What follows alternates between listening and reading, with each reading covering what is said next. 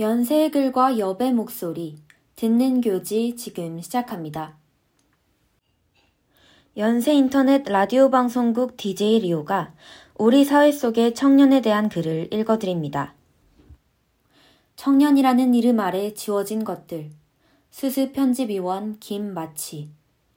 괄호 열고 소문자 I A M M A R C H at gmail.com 괄호 닫고 SES와 에스파의 같은 꿈? MZ세대 트렌드로 세상이 시끄럽다.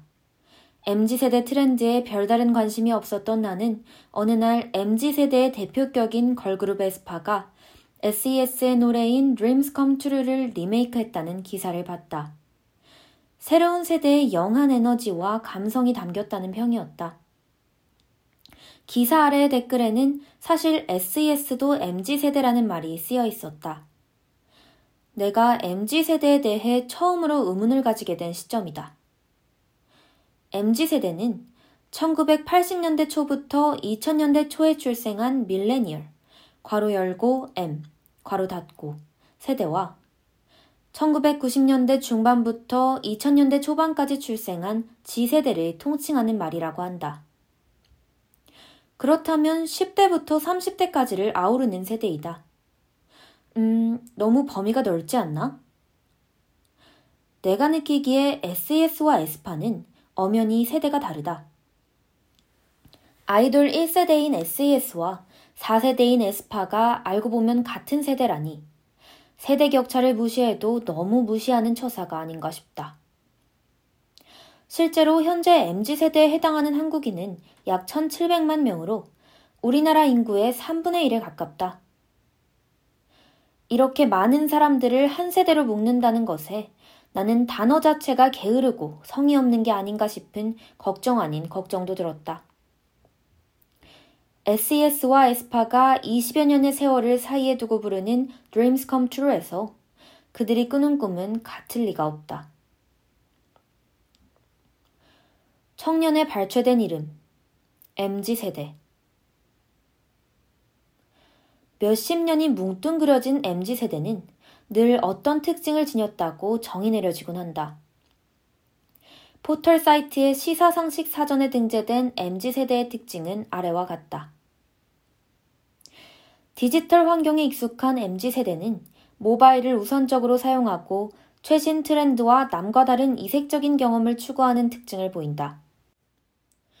MZ세대는 집단보다는 개인의 행복을, 상품보다는 경험을 중시하는 소비 특징을 보이며 단순히 물건을 구매하는 데에서 그치지 않고 사회적 가치나 특별한 메시지를 담은 물건을 구매함으로써 자신의 신념을 표출하는 미닝아웃 소비를 하기도 한다.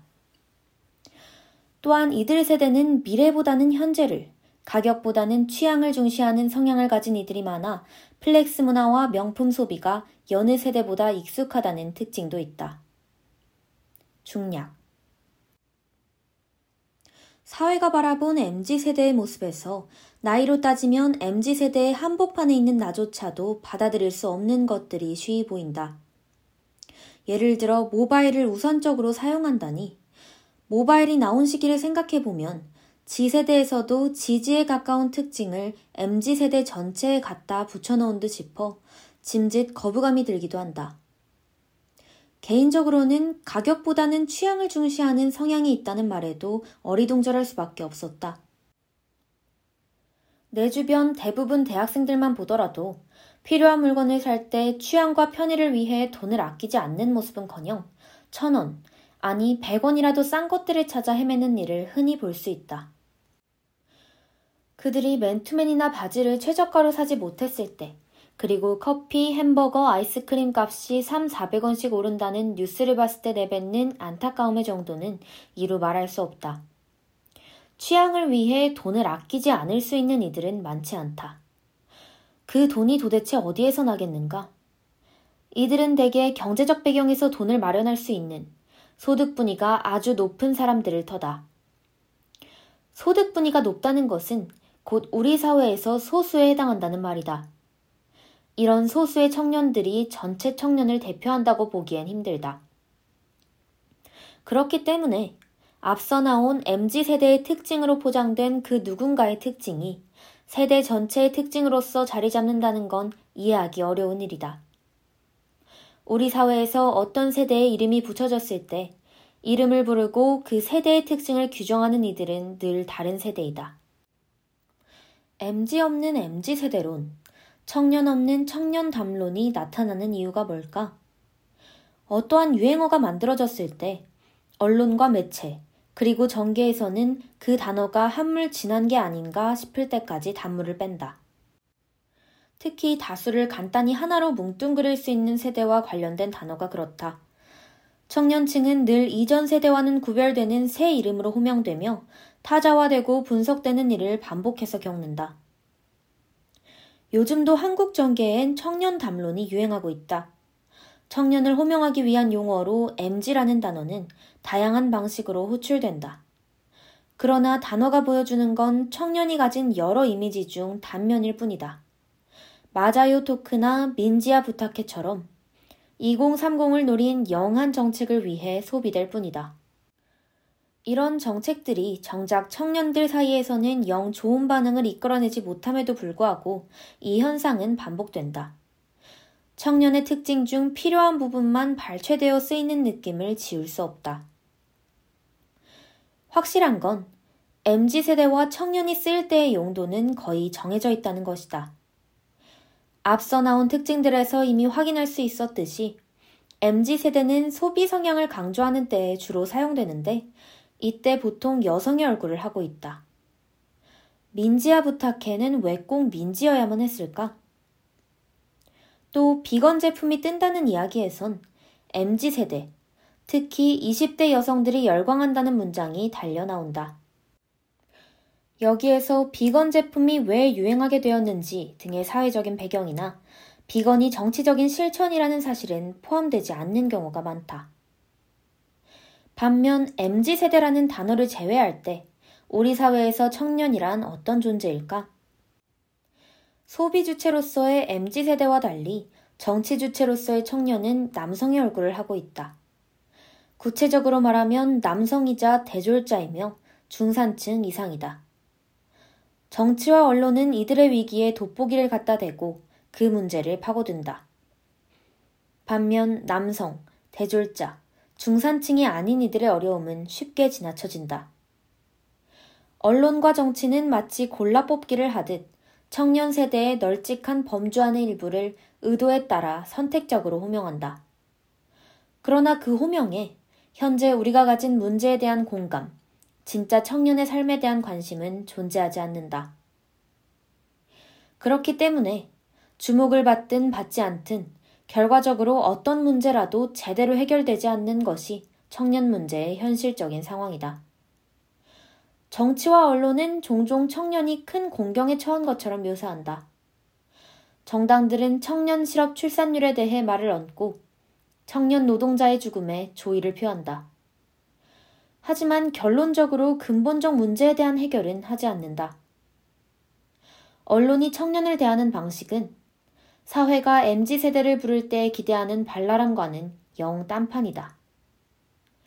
이에 청년인 우리는 앞으로 어떻게 살면 좋겠냐는 질문을 던지다가도 일단 노력이나 더 해보자는 자기검열적 해결책을 제시할 뿐이다.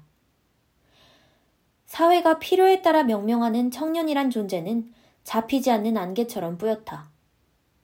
그렇기에 모두가 청년을 부를 때 정작 그 사이에 나를 부르는 소리는 없다.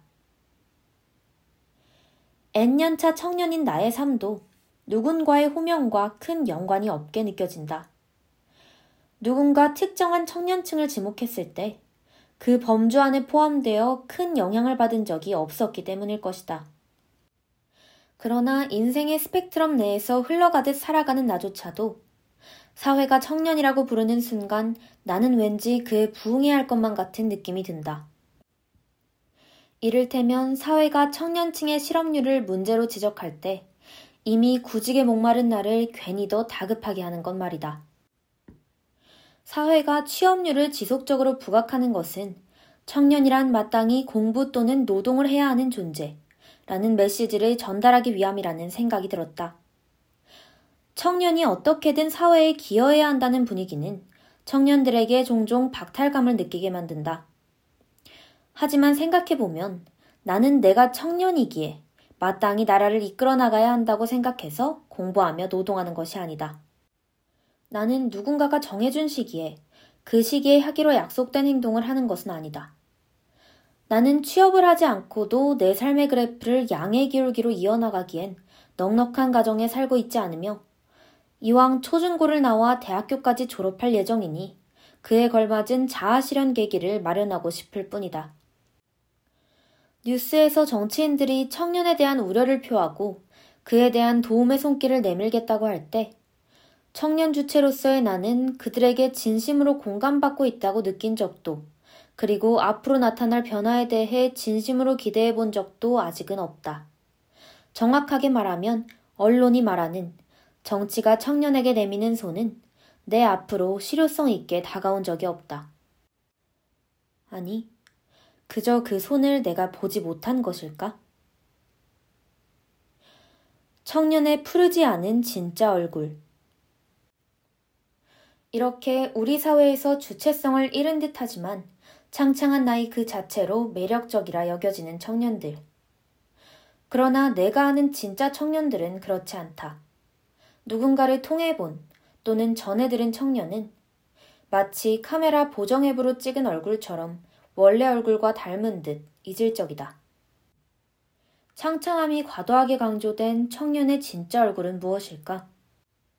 나는 그들의 원래 얼굴, 아니, 나의 진짜 얼굴이 뭔지 알고 싶어졌다. 일단, 포털 사이트에 검색을 하면 나오는 청년의 정의는 아래와 같다. 청년.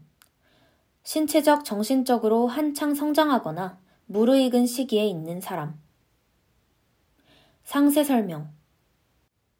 대한민국에서 2020년 8월 5일부터 시행된 청년 기본법은 만 19세 이상, 만 34세 이하인 사람을 청년으로 정의하고 있다.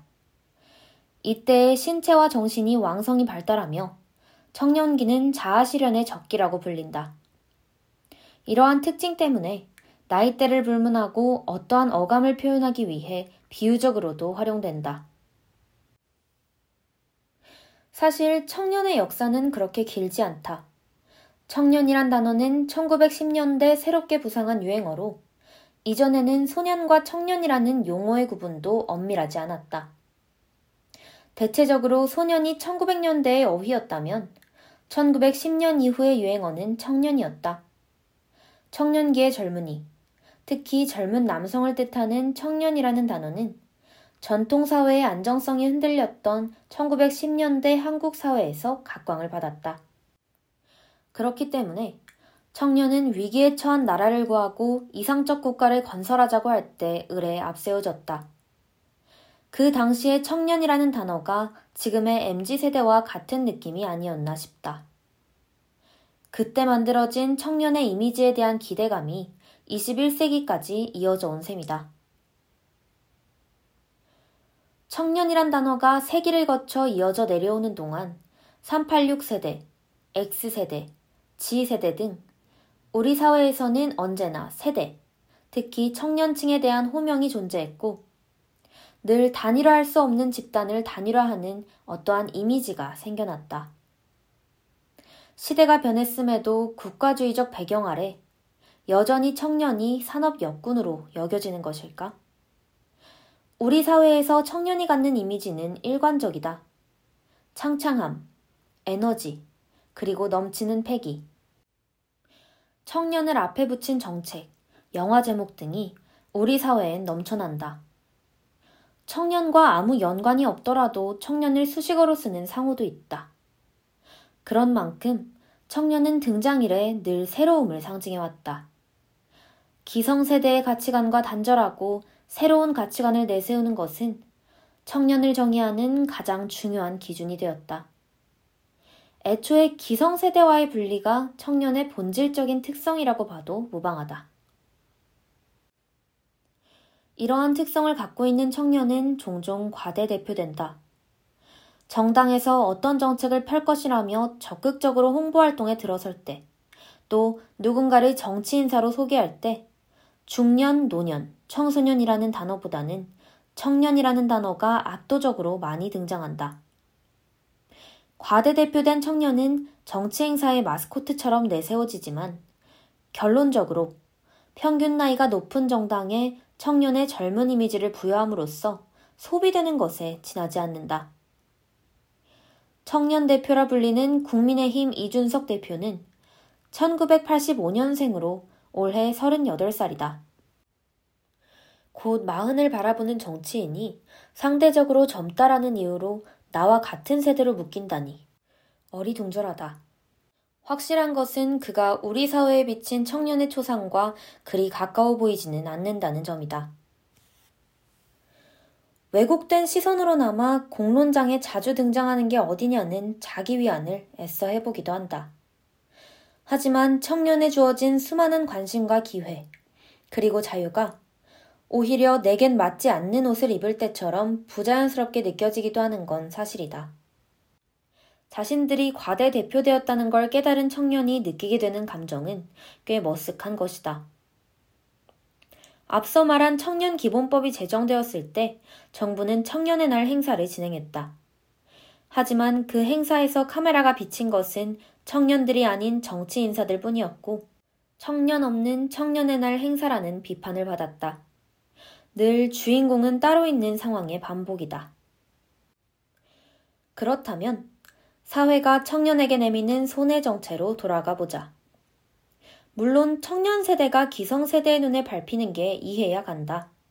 청년들이 삶에 대한 고민과 모색으로 이리저리 정착하지 못하는 것을 기성 세대의 눈으로 보면 물가에 애내 놓은 것처럼 보일 수 있기는 하겠다.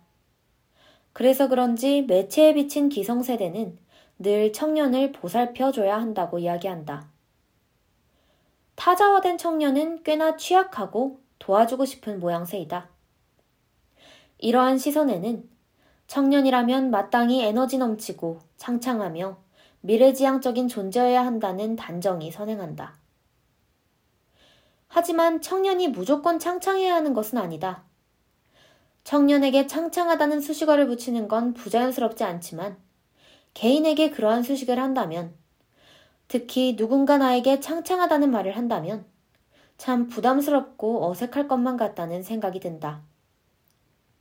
창창하다는 건 앞길이 멀어서 아득하다는 뜻이다.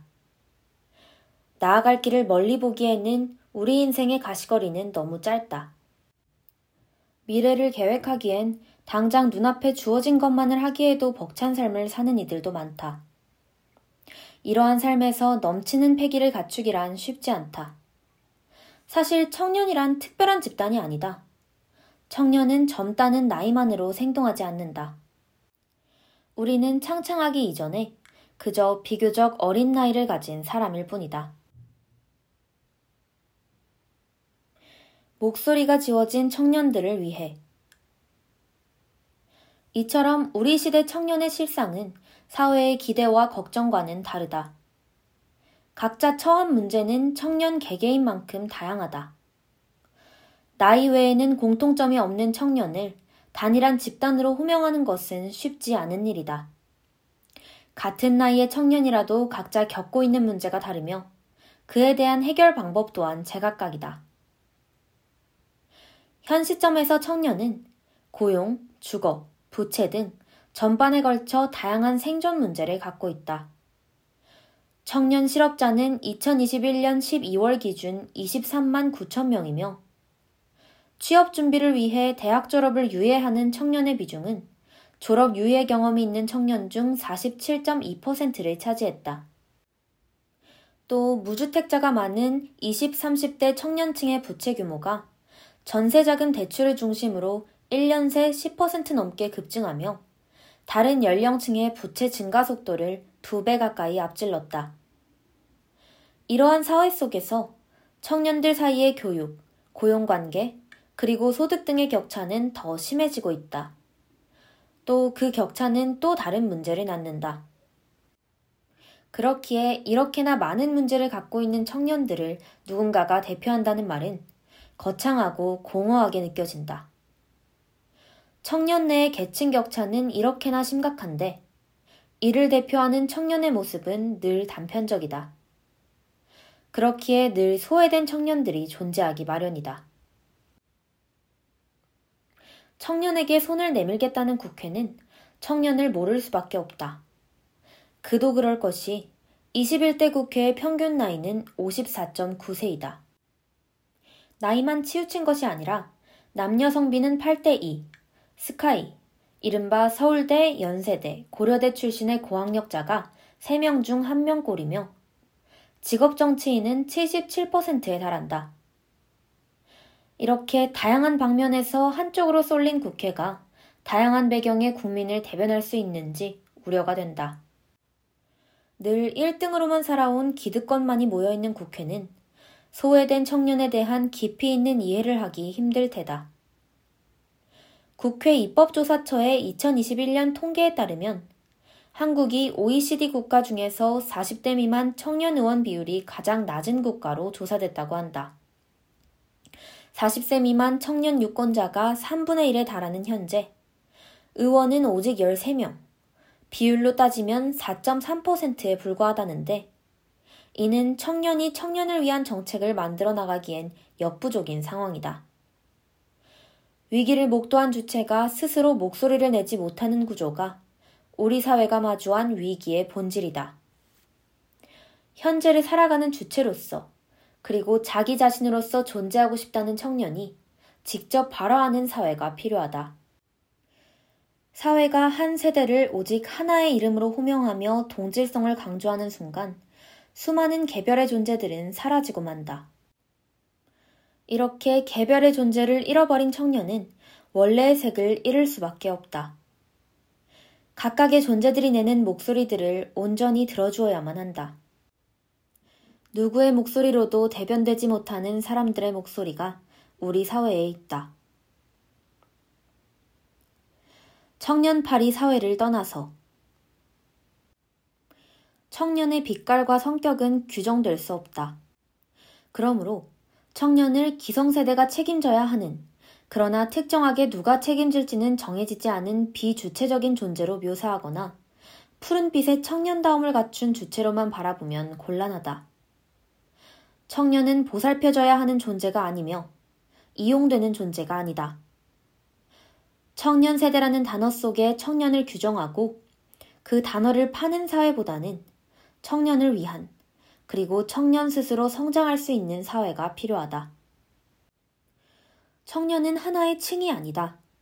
청년에 대한 진지한 고찰과 분류 없는 호명은 과대대표된 청년을 이용하고자 하는 스토리텔링식 청년 파리에 불과하다. 청년을 바라보는 새로운 관점과 환경이 필요하다. 그들이 스스로를 대변할 수 있는 청년이라는 단어 대신 청년 안에 있는 각계각층을 표현할 수 있는 단어들이 새로이 나타나길 바란다. 그러한 단어들이 많아질수록 자연스럽게 다양한 청년이 원하는 우리 사회와 환경의 변화가 나타날 것이라 생각한다. 나는 청년이지만 청년은 내가 될 수 없듯 청년이란 단어는 수많은 청년들의 면면들을 덮고 있다. 청년이라는 단어 아래엔 우리들의 진짜 이름이 있다. 추신 세상은 늘 이상적인 청년의 모습을 비춘다. 그리고 그의 노력과 열정을 예찬한다. 이상적인 청년을 본 누군가가 노력을 게을리할 때, 또는 이상적인 모델로 가는 과정을 걷지 않을 때, 그는 불안해한다. 아니, 세상이 그를 불안해한다. 하지만 모두가 노력만으로 그 이상에 닿을 수 있는 것은 아니다. 누군가의 멋진 삶은 태어나자마자 그의 품으로 뚝 떨어졌을 수도 있고, 누군가에겐 피나는 발버둥을 치고 나서야 주어졌을 수도 있다. 만족스러운 삶을 누리기 위한 방법과 기준은 각자 다르다. 만족스러운 삶은 커녕 당장 주어진 문제를 해결하는 데에 급급한 청년도 많다. 그렇기에 근본적으로 세상이 제시하는 이상적인 청년이라는 것에 의문을 가질 때가 온 건지도 모르겠다. 이렇게 많고 다양한 청년들이 살아가는 이곳에서 어떻게 모두가 그 모든 조건을 갖출 수 있을까? 이번 생이 처음인 우리 모두가 알지도 못하는 누군가가 정해놓은 틀에 본인을 억지로 넣으려 노력하지 않으면 좋겠다. 그 틀에 딱 맞지 않는 자신을 못났다고 생각하지 않으면 좋겠다. 그리고 부족하다고 생각되는 자신이 더 노력하지 않는다며 스스로를 채찍질하지 않으면 좋겠다.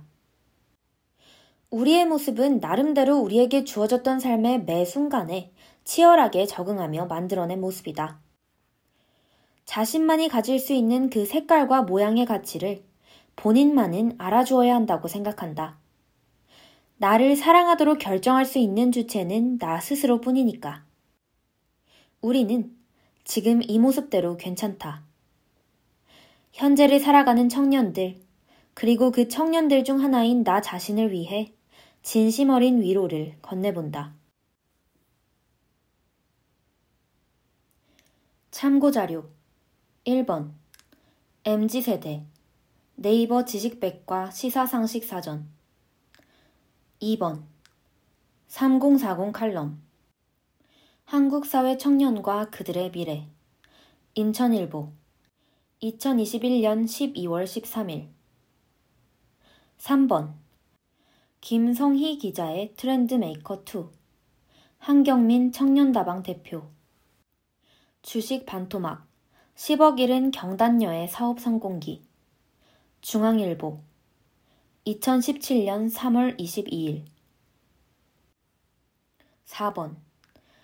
2030 청년 부채 규모 전세값 폭등 영향에 12.8% 급증. 경향신문. 2021년 9월 24일. 5번. 청년의 삶을 바꿀 청년기본법 2 청년의 청년을 위한 청년에 의한 투데이 신문 2021년 12월 28일. 6번 fact check. 스카이 나온 55세 남자들. 21대 국회 300명 스펙 보니 한국경제 2020년 5월 29일. 7번 청년 국회의원 비율 4.3% OECD 국가 중 한국이 꼴찌. 뉴스원. 2021년 2월 22일. 지금까지 듣는 교지였습니다.